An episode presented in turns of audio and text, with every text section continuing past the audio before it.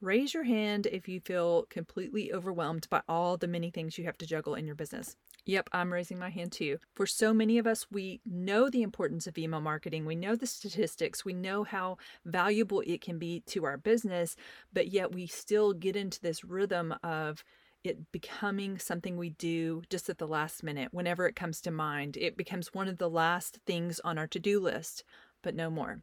Today is episode one in a series that is designed to help you plan your best year ever for email marketing starting January 1, 2024.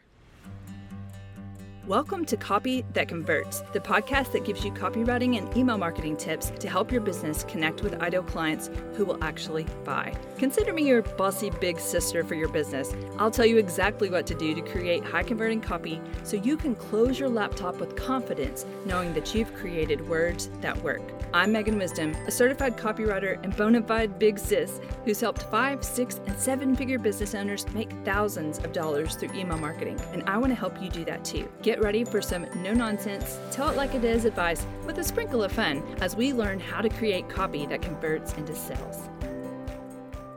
I'm so excited about this series because not only are we going to dive into step by step actions you can take to map out and plan your 2024 email marketing so it doesn't have to feel so overwhelming, so stressful, I'm also giving you all the tools you need to do it. So if you will head on down to the show notes, you can download absolutely free the Confident Copy Calendar for 2024. This calendar and workbook helps you map out your year with ease. You'll get step by step guides, you'll get a full calendar so that you can create content with a plan, with purpose. And that's what we're talking about today. The very first step when creating a plan for your year is to plan with purpose.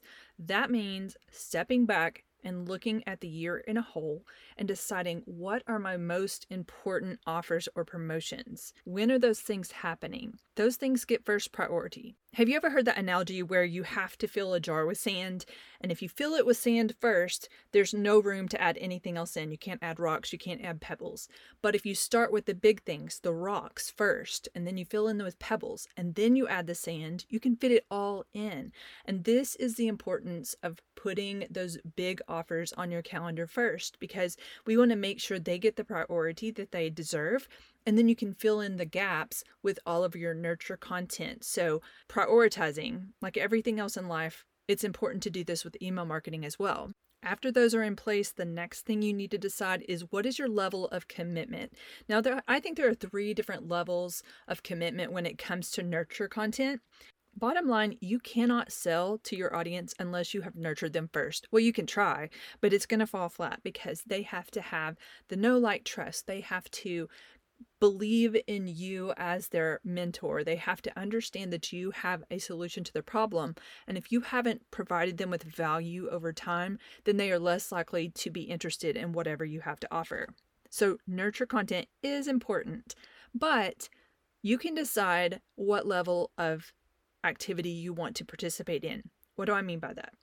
If you're a brand new business owner, you're going to be at what I call level one commitment because you can't just jump in. Well, you can, but it might be overwhelming to jump in with both feet and start emailing your list every week. Or maybe you have a very small list and you don't even know what to write about yet.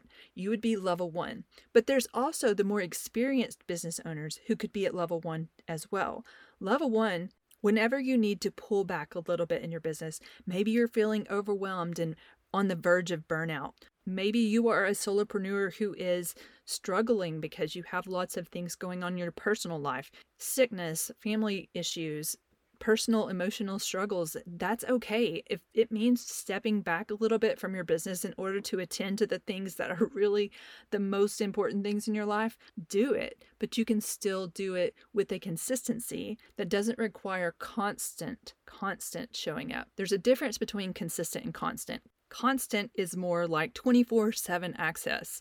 People do not need constant access to you on social media, in your inbox, or anywhere, just to be honest. That's called healthy boundaries. Work life balance, that's important. Here's an analogy for parents out there. My daughters are in their early 20s, but this applied even when they were smaller. Was I, am I a consistent presence in their life? Yes. Do I have a constant presence in their life? No. I'm pretty sure they would not be a fan of that. But even when they were smaller, I wasn't a constant presence in their life. We had time away from each other. Gosh, I even went on a 12 day trip one time when they were younger. Did that mean they felt disconnected, that they didn't feel loved or cared for by me? No, we still had a connection, and your audience will too, as long as you consistently show up. You don't have to constantly show up. So, permission to step down a level if you are experiencing life circumstances that make you feel like you can't handle it. If you are feeling great, you're wanting to grow your business, then I would definitely recommend a level two commitment. You'll see all about this in the Confident Copy Workbook. It tells you exactly what to do. It helps you map out what level one, level two looks like.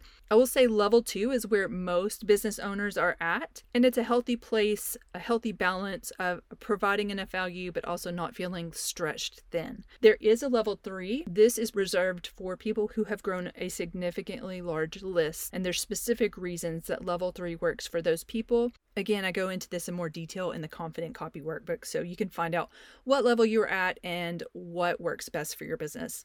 Whereas those tactics may not work for level one, level two people. Let's circle back for just a minute to those large rocks in your calendar, the promotional items, the launches that you're planning. First, I want to remind you that you don't have to have a new offer in order to launch an offer. You can launch anything, you can promote anything. You're just going to be very purposeful about when is the right time for this. You have to know your audience in order to plan this well. And then once you decide, okay, this is my launch date, this is the day that I'm going to start promoting this item, then we have to backtrack. In the world of education, we call this backwards planning, where you start with the end in mind. So we know what our goal is for this unit that we're teaching and then we backtrack and say what are all the pieces that I need to put into place in order to get to where I want to go to get my students to understand what I need them to understand that's how we plan education and that's how you should plan your marketing as well so what do you need to do in order to get people to the place where they are ready to buy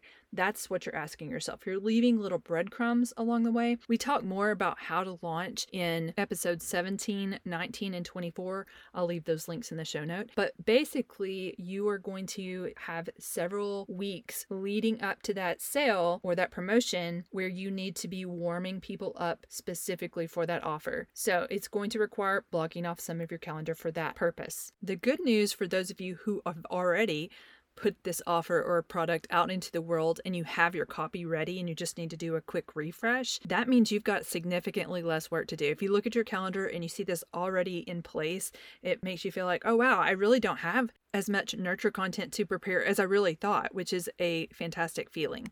But regardless, there are many, many benefits to having a copy calendar in place because that will prevent you from sending out too many emails at one time. It will help you to stay on track to know exactly what to do, but it'll also help you with other forms of marketing. So, your social media content, etc. You can already have kind of an overview of what your year should look like on all fronts of your marketing. It can help you be more consistent in your messaging and it can also help you identify areas where you can repurpose content because, gosh, do we need to keep it reinventing the wheel? I don't think so. That's just exhausting. Let's say no to exhaustion, okay? Let's say yes to simplicity, to purposeful planning, to having confidence that our copy and our efforts are making a difference for our business and for our customers. This is the year, y'all, 2024. So let's do it. Run over, grab your confident copy calendar and workbook today. It's absolutely free and it's almost 30 pages of goodness designed to take your business up to the next level and your stress levels down a notch. So go download that today and I'll see you back next time as we continue our series on how to plan for the very best 2024.